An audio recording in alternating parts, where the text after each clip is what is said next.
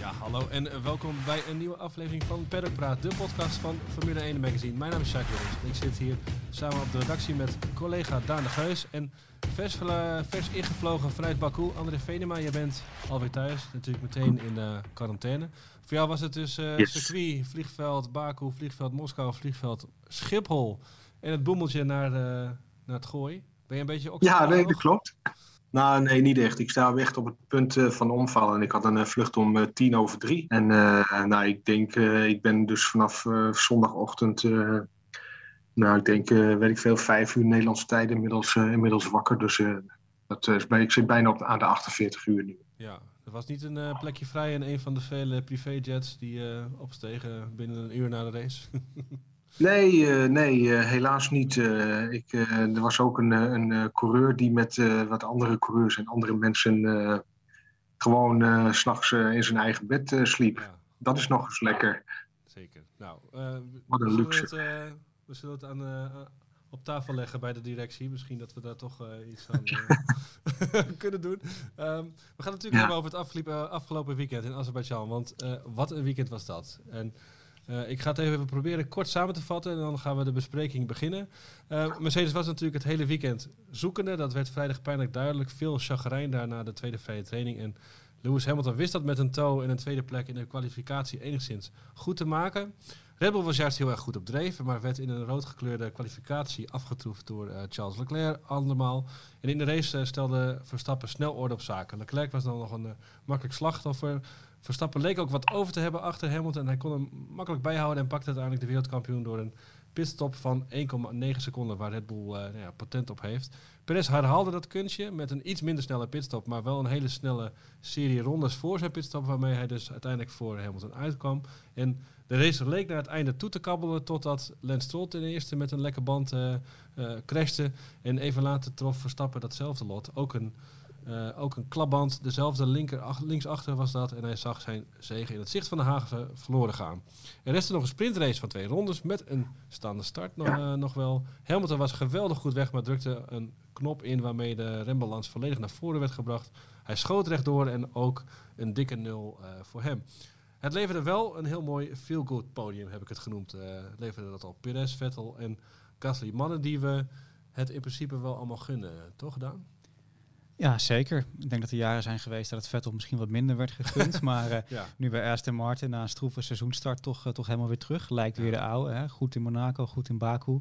Eh, ook wel circuits die zijn rijstijl goed liggen natuurlijk. Maar ja, super mooi in Pierre Gasly. Gewoon een heel erg, heel erg sterke race in een ster weekend. En Perez deed eerst wat hij, wat hij moest doen als secondant. En daarna ja, deed hij eigenlijk nog steeds wat hij, wat hij moest doen door, door gewoon de kruimels op te pakken na de crash van Verstappen. Ja, daar kan, ik, eh, daar kan ik eigenlijk heel weinig aan toevoegen. Dat, eh, het, is, eh, het is zoals, zoals Daan het, het zegt. En ja, ik vind het met name leuk voor, eh voor. Want dat vind, ik, dat vind ik een hele sympathieke, aardige en, en bescheiden jongen.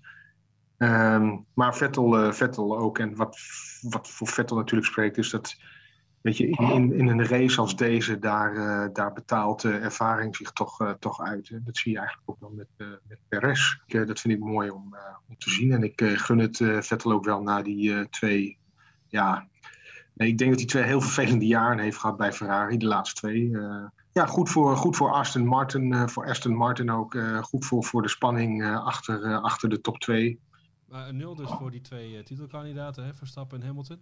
Wie heeft daar het meest bij verloren, denken jullie? Ja, eh, ik denk eh, Verstappen. Weet je, eh, natuurlijk, Hamilton die had daarna de kans om, om flink punten te, te scoren. Dat, ik, ik, begreep er trouwens niet zoveel van. Ik las, ik las ook weer dat Wolf weer met een, een, een soort van excuus kwam dat hij een verkeerde knop op het stuur had ingedrukt. Dat kan natuurlijk, dat kan natuurlijk makkelijk. Hè? Dat, dat wil ik. Eh, dat, daar twijfel ik eh, niet aan, maar ik vind het wel weer een beetje, een beetje apart. En ik snap Wolf ook wel, want Hamilton is natuurlijk eh, de man waar alles om draait bij Mercedes. Die zullen ze niet heel erg snel, eh, sorry, heel erg snel gaan, eh, afvallen. Maar ik vond, eh, eh, ik vond dat, hij, dat Hamilton eigenlijk een, een, een, bijzonder grote risico nam. Weet je? Eh, we weten allemaal dat je kampioen wordt door eh, constant te zijn. En als je hier eh, zomaar eh, 18 punten eh, op je bordje, bij wijze van spreken, eh, geschoven krijgt. En, eh, en, en die, die, die op een hele ja, hele vreemde manier verspeelt, dan vind ik dat toch wel, uh, vind ik, dat vind ik heel opmerkelijk. Dat is natuurlijk een beetje ironisch hè, dat hij toen de race stil uh, lag zei, het is een marathon, geen sprint, jongens. Als in ja. geen onnodige risico's nemen. En ja, hij zal voor zijn gevoel geen onnodig risico genomen hebben bij die start. Maar het ging alsnog mis door dus die, die magic button, zoals het heet, of magic switch, of, of wat voor ja. hendeltje dat ook is. Het deed mij een beetje denken aan, aan Grosjean toen, al deed hij het onder een safety car, dat je aldoende je rembalans uh, verschuift en dan, uh, dan de muur inklapt. Uh, Hamilton hield hem dan uit de muur, maar dat was natuurlijk niet, niet best. En die, die magic knop, Wolf legde dat ook nog even uit. Dat dient dan blijkbaar om de rembalans volledig naar voren te, te verschuiven. in een opwarmronde wil je dat dan graag, omdat je je voorbanden en, en remmen heel heet wil hebben. Um, en blijkbaar stond hij, of klikte hij hem per ongeluk terug in die stand bij de herstart, omdat hij een, een stuurbeweging moest maken om op Perez te reageren. En dus schoot hij ja, vol rechtdoor zeldzame fout, kostbare fout. Deed een beetje denken aan dat je in een uh, eh, EK-finale voetbal uh, voor open goal staat en hem uh, een meter hoog hij overpeert. ja, hij was al langs. Ja. Ja, maar het is, weet je, Hamilton die heeft de laatste jaar niet zo heel erg vaak foutjes gemaakt. Maar ik bedoel, in, wat was het, Imola ging hij natuurlijk ook al de mist in. Daar had hij heel veel geluk dat hij, dat hij dan weer de baan op kwam. En, en, en na dit kwam. En dat er een rode vlag kwam. Dit, dit, ja, dit is toch ook gewoon een, een fout, weet je. Uh, ongeacht of je op, op, op, een, op een knopje drukt of aan een hendeltje trekt of weet ik veel wat. En dat vind ik wel, dat vind ik wel, dat vind ik wel opmerkelijk. Ik zal niet zeggen dat, dat Hamilton helemaal nerveus wordt. Dat hij nu achter staat in het kampioenschap. En dat hij weet dat, dat dit waarschijnlijk zijn allermoeilijkste kampioenschap gaat worden dat hij ooit, uh, dat ooit heeft behaald. Maar ik vind het wel, uh, ik vind het wel, ik vind het wel opmerkelijk. Hij zal dit soort fouten in ieder geval niet heel veel meer maken. Ik bedoel, we zeiden het vorige, vorige keer nog. Hè? Als, er, als het fout gaat bij een Mercedes, dan gaat het ook meteen uh, ja. goed fout. Ja. En kijk, voor hetzelfde geld doet hij natuurlijk dit knopje niet in. En is hij er, staat hij ernaast en gaat hij er langs. En heeft hij 21 punten voor in het kampioenschap. Uh, hebben we het nergens meer over. Ja, nee, ja je ziet ook, ja, kijk, ja. Verstappen maakt natuurlijk ook een fout in het weekend door in de derde training te crashen. Maar dan is het relatief, uh, ja. ja. relatief kosteloos, zullen we maar zeggen. Het laat gewoon zien dat, uh, dat die jongens allebei geweldige coureurs zijn, maar ook mensen. Hè. Fout is snel gemaakt, zeker op een stratencircuit. Ja. En daar hoef je ze niet voor af te schrijven, denk ik. Maar ja, ze liggen toch onder een vergrootglas nu, omdat het zo zo close is. Maar ik denk dat Mercedes wel blij dat het even gedaan is met uh, stratencircuit. Ja, eigenlijk traditioneel zijn dat niet hun, hun sterkste banen natuurlijk. Ik denk dat ze heel blij zullen zijn dat de komende 9 à 10 circuits vrij normaal zijn. Oostenrijk is misschien, de race natuurlijk twee keer de uitzondering en dat ligt op, op flinke hoogte. Dus dat kan nog wel eens impact hebben. Maar banen als, als Frankrijk en, en Silverstone en noem het allemaal maar op, dat zou Mercedes redelijk op het lijf geschreven moeten zijn. Die, die vrees die sprak Max Verstappen natuurlijk ook al uit na de race in, ja. in Baku ja, die verwacht, die verwacht dat Mercedes erg sterk zal zijn, met name in Paul Ricard. Maar aan de andere kant, daarna komen we, gaan, ze, gaan, gaan we twee keer naar Oostenrijk. Nou ja, dat is toch op zich best wel, hè, gezien de geschiedenis, bekend terrein voor, voor Max, Max Verstappen en, en Red Bull. Dus wat dat betreft heeft Red Bull het eigenlijk ook wel, wel slim gedaan om daar twee keer naartoe te gaan. ja. ja, of, ja, nee, ja, zeker. Nee, ehm, ik, denk dat, ik, denk, ik denk dat het voor Red Bull uh, in, uh, aantrekkelijker is om twee keer op, op, de Red Bull ring te rijden dan uh, twee keer in Paul Ricard. En voor de fans ook, denk ik trouwens. Maar, ja. Perlpraat. Word nu abonnee van Formule 1 Magazine en mis niets van Max Verstappen's jacht op die eerste wereldtitel. We hebben drie verschillende aanbiedingen. We hebben als eerste 9 keer Formule 1 magazine en één special. En dat voor 55 euro's. Dan krijg je ook nog de gratis preview special van 2021 erbij. En nog eens twee kaarten voor het Official F1 Racing Center in Utrecht.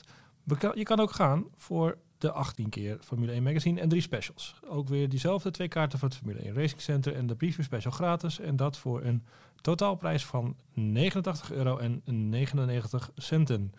Dan is er ook nog het anderhalf jaar abonnement. Dezelfde twee kaarten voor het Formule 1 Racing Center. Die preview special. 27 keer Formule 1 magazine. En dat alles voor 118 euro en 50 cent. Voor deze aanbiedingen ga je naar formule1.nl. Rechtsboven staat daar een grote groene knop. Abonneren. Klik daarop en registreer je als een nieuwste abonnee van ons prachtige magazine. Formule 1. Pedalpraat. Hoe denk je dat uh, de telefoontjes uit Engeland uh, worden behandeld op het hoofdkantoor van Pirelli vandaag? Als daar een 0044-nummer uit Milton Keynes in, in, beeld verschijnt. Screenen. Wordt die doorgeschakeld naar het antwoordapparaat? Ja, het zou, het zou best kunnen. dat, nou, weet je, het, het was heel grappig. Jos Verstappen die had zo'n tweet van Pirelli komt op elke zondag met, met een strategie en en daar stond dus bij de, de, winning strategy en dan, dat was dus één, een één-stopper. Mm -hmm. En daar, daar, stond, had Jos Verstappen dus bijgezet, gereageerd van what a joke. Weet je, dat was natuurlijk maar wel een het is, de emotie, hè, denk ik ook. Ja, nee, tuurlijk, tuurlijk, dat is, zo, natuurlijk is dat emotie. Want reken maar dat hij, dat hij thuis ook ontploft is toen maar uh, het, het, het, het, is ook gewoon, uh, dit, dit, dit, dit kan niet. Natuurlijk, er kan altijd, er kan altijd wat gebeuren. Maar uh, um, dit is. Max Verstappen had natuurlijk wel een punt. Hè? hij, die auto, hij zei, die auto die schoof nu naar rechts. Maar wat als hij naar links was gegaan, hè? bij de ingang Pitstraat? En dan heb je zo'n zo'n enorme betonnen muur waar je dan misschien ja, in het slechtste geval in vol tegenaan was geklapt dan hadden we, dan hadden we heel anders gepraat dan, dan nu hoor. Dat vond ik ook opvallend bij Stroll. Misschien was dat de camerahoek, maar er leken toch ook nog wel wat openingen hier en daar in die muren te zitten. Dan denk ik ook van ja, als je daar met 300 per uur crasht en je begint te spinnen of te tollen of zo, dan kan het ook nog wel heel links zijn. Maar ja, de, de grote vraag is toch van, uh, komt het nou inderdaad door, door brokstukken of, of, of vuil op de baan of wat dan ook, of, of iets anders. Het is natuurlijk wel opvallend dat het links achter was bij Stroll en Verstappen. En bij Hamilton hadden ze geloof ik ook nog een, ja. Ehm, ja. toen het stil lag, nog op, op zijn oude banden nog een, soort snee of iets dergelijks ontdekt. Ja, we, zien dat toch te vaak met Pirelli. Hè. Ik kan me een paar jaar terug op Silverstone herinneren dat toen mochten ze een tijd ja. niet op de curbs rijden omdat het gevaarlijk was. Het, het zijn toch blijkbaar kwetsbare banden. Ik vind het wel om Pirelli enigszins te verdedigen. Het is natuurlijk ook lastig dat ze hadden dan afgelopen winter geloof ik hele harde banden gemaakt. Hè. Toen zeiden alle coureurs, ja veel te hard, net bakste en er niet op te rijden. Ja, dan ga je zachter en dan, dan, dan brengt het ook weer een risico met zich mee. Het blijft gewoon heel moeilijk om voor die auto's die steeds sneller worden, gewoon geschikte banden te maken waar je ook nog op kan racen, blijkbaar. Maar de oplossing is natuurlijk moeilijk. Pirelli heeft wel de schijn tegen, laat ik het zo zeggen, eh, op dit moment. Maar aan de andere kant had ik toch ook alweer begrip voor wat ze schreven na de hand. En, uh, dit, waren geen, oh, dit waren geen aflopers, het waren hele abrupte uh, ja, een klapband natuurlijk. De klapband is vrij abrupt natuurlijk. Ja, ja je, zag verder ook niet, niet inderdaad dat de banden al eh, minder aan het worden waren tijdens de race bijvoorbeeld. Of, of visuele dingen zoals splaren of, of grading of zo. Dus het was heel, uh, heel apart. Um, ja. Misschien trap ik in de, in de, in de spin van Pirelli hoor. Van hè, een abrupte, uh, het was een abrupte deflatie, om het even in, in hun vaktermen te zeggen. Dat duidt ze dan mhm. heel erg op, nou ja, op, een, op een stukje carbon op de baan of een iets dergelijks. Dat is geen, geen slijtage. En dat waren bovendien niet de banden die het meest slijten. De, nee, rechtsachter had het meest uh, het, het zwaarst. Ja. Het enige op, sorry, wat ik wel opvallend vond is, is bij de BBC zei Julian Palmer van je hebt voor het recht, wij noemen dat het rechte stuk, hè, die twee kilometer vol gas. Maar dat begint natuurlijk met twee hele snelle knikken naar rechts. Waar, en hij zei ook van ja, daar krijgt linksachter het op zich wel te verduren. Dus misschien dat Enstrol en Verstappen daar dan lek gaan op dat rechte stuk tussen aanhalingstekens dat is wel iets om naar te kijken. Van, is het dan toch iets van een soort drukverplaatsing of wat dan ook geweest? Ja. Maar ja, het, het, is, uh, het is lastig voor Pirelli. En wat André zegt, ze hebben de schijn natuurlijk tegen. Dat komt ook door die klachten continu van, van de coureurs uh, over die banden. Uh, ik kan me indenken, als je ziet hoeveel reclameborden Pirelli langs de baan heeft hangen, dat ze bij het grote publiek toch vooral marketingtechnisch nog wel iets goed doen, ondanks die klachten. Maar een paar jaar terug was er een soort stilzwijgende afspraak ook van onder de coureurs van ja, je mag niet te negatief zijn over Pirelli, maar dat lijkt de laatste jaren echt wel volledig losgelaten. Maar Baku is toch ook niet echt een baan waar door slijtagebanden zijn gesneuveld in het verleden? Nee, niet dat ik me kan herinneren inderdaad. Of het moet inderdaad door, door brokstukken komen, zoals met Bottas toen in 2017, 2018 of zo. Een, een, ja, ja, maar ik kan me indenken dat het vergrootglas wel even op Pirelli ligt voor, ja. voor Paul Ricard en Silverstone. De verklaring zou heel fijn zijn in ieder geval. Dat je gewoon ja, maar die verklaring die hebben ze toch al min of meer gegeven uh, gisteravond. Ja, Oké, maar ze moeten al het andere er ook nog even uit, kunnen uitsluiten. Dan... Voor de coureurs ook lijkt me. Dat je gewoon weet dat je wel gewoon deugdelijk materiaal hebt. Zeker als je straks op een uh, Silverstone rijdt uh, met allemaal bochten van meer dan 200 per uur. Nou, daar hebben we natuurlijk ook een banden, een bandenfeest gehad. Hè? Wat was het vorig jaar toch? Ja, de tweede? Op drie wielen Hamilton. Goed. We hebben, we hebben al een paar keer lichte kritiek gehad op, op, op Perez aan deze tafel op de maandag. Ehm, afgelopen zondag was natuurlijk gewoon één uit het boekje voor hem. Ja, ja ik, hij, hij had een hele goede start. ging, ging snel voorwaarts. voorwaarts. dat, en, en het leuke van Baku is, daar, daar, kun je, daar kun je inhalen. En uh, dat, uh, dat heeft hij ook gedaan. Hij had natuurlijk, uh, net als Verstappen, wel een redelijk superieure auto, denk ik. Mm -hmm. Maar goed, dat, dan moet je het toch maar even doen. En we hebben nu de Perez gezien zoals Red Bull die, die graag wil zien. En ook heel knap hoe hij afhield, vond ik. Ronde na, ronde na ronde kwam Hamilton steeds. Ja, aan het einde van het rechte stuk zat hij op een seconde. En maar in die dat bochtige ja. stuk wist Perez het, dat weer, Deed, wist hij weer te counteren. Het leek, een beetje op hoe, hoe Max Verstappen bij zijn eerste overwinning in Spanje Kimi Räikkönen ja. Ronde lang achter zich hield. Dat is, is inderdaad heel, heel knap. Maar het geeft ook nog wel weer eens een keer aan hoe, hoe moeilijk het toch ook is, ondanks dat het kan, om een auto in te halen. Ja, Perez heeft natuurlijk een geweldige race, me wel. Zo'n ontzettend ervaren jongen. En ik vond ook wel indrukwekkend gewoon de, de pace die hij liet zien. We noemen hem wel eens de, de bandenfluisteraar natuurlijk. Aan het eind van de eerste stint reed hij echt, echt tijden die waren net zo goed of beter dan, dan Verstappen en Hamilton. En nou, dat hij sneller was dan Hamilton was niet zo gek in Baku. Maar dat hij ook Verstappen zijn, zijn, zijn tempo kon volgen was natuurlijk wel indrukwekkend. Horner haalde dat ook nog aan van we weten dat Perez goed is op dit soort beetje gekke circuits. Hè. Um, dus ja. de vraag is natuurlijk wel van hoe, hoe zit het straks in Paul Ricard en Silverstone. Maar het zou natuurlijk super zijn als hij nu op een niveau zit dat hij gewoon echt, uh, echt die, die, die wingman kan zijn voor, uh, voor Verstappen. En ook Verstappen gewoon tot wat verdere hoogte kan, uh, kan stuwen nog. Het was natuurlijk het droomscenario tot aan de lekke band 1 en 2.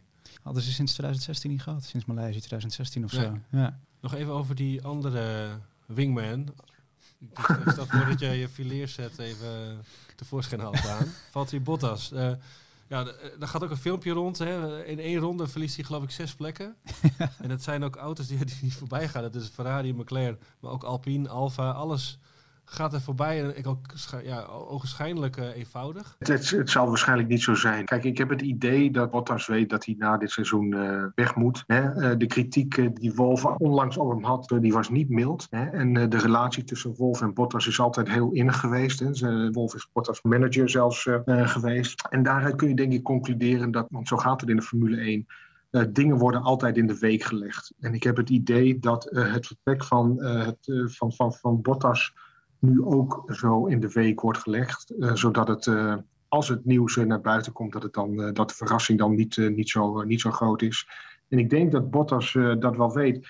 Ik, ik vraag me af, zo'n zo Bottas, zou die nou niet eens denken van... jongens, zoek het allemaal maar lekker uit en joh, ga jij mij links voorbij en ga jij mij rechts voorbij. Ik weet wel, zo denkt, een, zo denkt een coureur niet. Maar weet je, als je eens een keer een dikke middelvinger wil opsteken naar, naar je werkgever... dan is dat natuurlijk wel een hele hele, hele uh, doeltreffende manier om te doen. Ja, ik denk dat dat soort motivatie, vooral zit in de momenten dat er tegen zit inderdaad, dat je jezelf minder makkelijk oppakt, uh, zoals je anders wel zou doen als je bijvoorbeeld voor een P2 of een P3 uh, eh, vecht. Um, ja, verder ja. in, in, in Baku was natuurlijk gewoon een rampweekend voor hem. Helemaal opgeofferd. Hij is toch gewoon weer opgeofferd uh, voor, voor, voor Hamilton ook in de kwalificatie. Ja, nou snap ik dat wel. Ik moet zeggen, de race, de, de race was gewoon heel slecht natuurlijk. Uh, Sjaak had het ook even over die, uh, je hebt, je hebt op F1 TV zo'n kanaal, dan kun je de coureur en zijn engineer volgen, zal ik maar zeggen. Ja, de, uh, niks van motiverende woorden naar elkaar. Echt een soort twee natte kranten die elkaar uh, een beetje... Ja, het was echt zo... Het was gewoon demotiverend wat die engineer zei. Ik, ik heb dat werd ook op tv ja. uitgezonden. Ik dacht, nou ja, dat het hij zit al gewoon niet, niet, nou ja, niet nee. lekker in zijn vel. En dan zeg je ook nog iets van... Nee. Als je hem nu inhaalt, dan kunnen we nog voor ja. de vijfde plek gaan. Dat is toch geen... Nee, en je, je weet van Bottas, dat is niet een jongen die, die dan in zo'n situatie heel erg zelf de pit heeft. Dus dan moet dat vanaf de, de, de pitmuur komen toch ja. uh, natuurlijk. Maar hij zei zelf ook van, ja, er moet iets mis zijn met die auto. Want het, weet je, ik ben niet zoveel trager. Dat zag je ook in Monaco. Toen was hij juist de snellere Mercedes-coureur nog. Maar dit was echt heel slecht. En het is vooral een probleem natuurlijk dat hij als hij dan een keer verder terug op de grid staat, dat hij gewoon zich niet terug in de race kan, uh, kan rijden. En ik, ik, denk dat dat iets is wat bij Mercedes echt wel even onderzocht moet worden. Van wat kunnen we nou doen? Want ze gaan hem nog hard nodig hebben dit, uh, dit jaar. Als hij het zelf zijn wedstrijd moet maken, dan, dan valt hij gewoon keer op keer door de mand. Als hij eenmaal in verkeer mm -hmm. terechtkomt, ja. dan kan hij dat gewoon niet meer rechtbreien. Van kop af aan kan die, uh, kan die jongen keurig een, keurig een race winnen, maar zijn, zijn racecraft en zijn, uh, weet je wel, zijn, zijn inhaalkunsten, uh, die, zijn, nou, die zijn vrij modaal. druk ik me netjes uit. Ja. Nou, tot zover uh, de race. André, jij gaat op afstand zo nog een hele mooie cover maken hiervan. Is er nog inspiratie over? ja, maar ik moet het wel van heel ver halen hoor. dus uh, niet, uh, niet omdat, het, uh, omdat het saai was of zo, maar gewoon omdat ik heel erg moe ben. Ik moet wel zeggen, maar, de rest van Verstappen leverde wel echt schitterend beeldmateriaal om. Ja, wel, ja, ja, ja. En die van, die van vrijdag eigenlijk ook al, hè? Ja. Dus, ja. En ik denk over mooi beeldmateriaal. Of sorry, zaterdag was het. Oh, sorry, ja, dat heb je gelijk. Ja.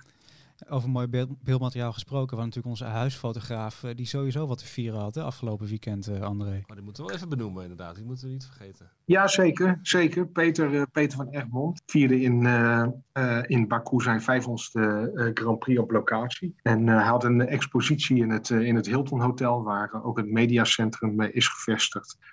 heel veel aandacht. Max Verstappen heeft op zijn Instagram en Twitter kanaal had hij een hele, hele leuke compilatie gemaakt van allerlei foto's uh, van Peter, uh, samen ook met zijn, uh, met zijn vader. Um, en heel veel, heel veel felicitaties heeft hij gehad. Hij was echt een beetje, een beetje ontroerd. Hij, we zaten toevallig naast elkaar in het mediacentrum de afgelopen weekend. En ja, wij, wij hebben zes pagina's maar liefst in het blad gereserveerd, afgezien van de acht uh, pagina's, of de vier spreads die, die we altijd gereserveerd voor de galleries. Maar dan, dan zie je ook, hè, we hebben een stuk gemaakt met, met kennissen en collega's en coureurs. Dan zie je ook hoe populair, hoe populair hij is en dat, dat vooral ook zijn, zijn vakmanschap natuurlijk wordt.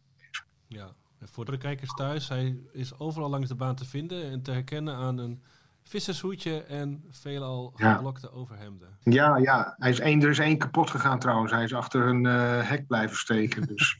Meestal steekt hij iets te ver buiten het hek uit, hè? ja, dat is een specialiteit. Ik neem aan dat hij gewoon dus, een kast vol geblokte over, overhemden thuis heeft. Nou, dat is wel grappig. Uh, als we naar Amerika gaan, dan gaan we altijd naar zo'n outlet en dan koopt hij er een stuk of vijf, zes. okay. Bij dezelfde winkel. En verder, wat hebben we nog meer in de uh, nieuwe editie, uh, André? Nou, Daan heeft een, een interview gemaakt met, met Lando Norris. Heel erg leuk, die daarin zegt dat hij dus geen superman is. Een hele, hele, ook een hele beschaafde, bescheiden jongen, leuke jongen ook. Dus we hebben zes pagina's Peter van Egmond. Wat ook interessant is, is natuurlijk de, de voortgang van, uh, van de Nederlandse Grand Prix. Met, uh, we hebben Jan Lammers daarover gesproken. Die, die laat toch wel een beetje doorschemeren uh, dat de, de seinen toch wel steeds meer, steeds groener lijken te worden. Dus dat zou natuurlijk hartstikke mooi zijn. We hebben ook een portret van, uh, van Rinus van Kalmthout. Uh, Arie Luijendijk, zijn, zijn mentor en begeleider, die, die, die vertelt wat over hem en waarom Van Kalmthout het zo goed doet in Amerika. En dan hebben we verder ook nog uh, een vooruitblik op de W-series, de vrouwenklasse, die, uh, die binnenkort uh, in het voorprogramma van de Formule 1 start. En we hebben ook een historisch verhaal van, van Misha van den Berg, sorry, van Misha Bijenhof dit keer. En dat is een heel erg leuk verhaal over, over Jean Alesi. Een grote naam en eenmalig Grand Prix winnaar, maar 200-voudig niet Grand Prix winnaar. Dat zeg je goed. En de, column, de, en de, hè? En, ja, en de, en de column is van, van Rob Campus dit ah, keer. Okay. Ja, en natuurlijk nog een shout-out naar die andere Rob, Rob van de Heikant, onze techniek-expert, die precies uitlegde wat je moet weten over FlexiWings en waarom dat nou al zo'n soap is uh, de laatste weken. Ik heb er in het voorwoord uh, een melding van gemaakt, want dat is inderdaad, uh, vind ik, een, een zeer, zeer leuk verhaal met, met heel veel duiding. En als je nou niet zo heel erg veel snapt van al die al die termen en uh, technische dingen, dan is uh, dat het verhaal om te lezen. Oké, okay, dan gaan we het hierbij laten, jongens. Dan uh, gaan we het blad in elkaar zetten. En dan melden wij ons volgende week vrijdag weer met de Grand Prix-editie. André, jij zit dan in Frankrijk. Paul Ricard is de volgende. Ja, het is, ik, ja, is de derde achter elkaar. Dat was niet, dat dat was niet de planning. ook niet, nog omdat die, die race natuurlijk naar voren is verschoven. Maar goed, het komt even niet, niet anders uit. Nou, uh, ja, Paul een paar races vrij, toch? Dus, uh... Ja, ja, ja, ja, heel veel zelfs. ja, okay. dat heb ik ook nodig. Ah, de baas luistert ook mee en hij heeft heel veel zin in hoor. Dus, uh. Goed. Wij melden ons dus volgende week vrijdag weer met de Frankrijk-editie. En houd tot die tijd onze website formule1.nl in de gaten voor het laatste nieuws. vandaag ook nog de column van Sergei Sirotkin. Hij gaat in op het... Ja mentale gebeuren. Hele leuke. Heeft het ook nog even over Bottas en over, ook vooral over de bochten van Baku. Wat, uh, wat daar zo moeilijk aan is. Daar hebben toch een aantal mensen zich uh, flink in uh, verslinkt dit weekend. Ons blad ligt donderdag in de winkel. En bij onze abonnees ook rond die tijd op de deurmat. En dan zeg ik voor nu tot de volgende. Dankjewel. En we gaan er natuurlijk uit, niet te vergeten, met de column van Koen Vergeer, de uitloopstrook. Komt-ie. De uitloopstrook van Koen. Vingerprobleem. 1 nanoseconde dacht ik, hij doet het expres. Toen Lewis Hamilton na de herstart in bocht 1 rechtdoor reed. Kijk, dat is nou Lewis, dacht ik. Die man is zo sportief. Hij wil niet winnen dankzij een klapband van zijn concurrent, die de race al de hele middag in de tas had. 1 nanoseconde dacht ik dat. Korter zelfs. Want zo is het niet meer. Een dergelijke geste kan Lewis Hamilton zich niet meer veroorloven. Klaband is nu klaband. Want de wereldtitel staat op het spel. Lewis moet alle zeilen bijzetten. En dat is hij niet meer gewend. En dus komen er, want ook Lewis is menselijk, foutjes. In Imola schoof hij al door het gerind en nu hier in Baku tikte hij de magic switch aan. Het lijken minimale foutjes, maar het zijn de eerste haarscheurtjes in een koninkrijk. En misschien wel meer dan dat. Kijk naar de reactie van Toto Wolf, die zijn kampioen minutenlang verslagen in de auto zag blijven zitten. Toto was er als de kippen bij om te verklaren dat het geen fout van Lewis was. Hij bleef het maar herhalen. Dat Lewis de magic switch bij de herstart weer had aangezet, dat was geen fout. Dat was een vingerprobleem. Afgezien van het feit dat ik bij zo'n woord aan hele andere dingen denk, is het natuurlijk volkomen onzin. Een switch is een switch. En als je kampioen wilt worden, moeten alle switches goed staan. Even terzijde dit, en, en, niet om mezelf op de borst te kloppen, of nou ja, eigenlijk ook wel.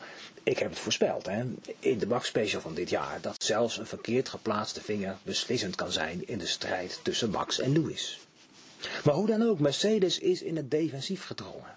De teksten van Toto en Lewis de laatste weken wezen er al op. Max zit in Lewis' hoofd, onder zijn huid en nu dus ook in zijn vingers. Lewis moet als de bliksem zijn eigen magic switch terugvinden, want nog één klein zetje en het zevenjarig rijk van Mercedes dondert als een kaartenhuis in elkaar.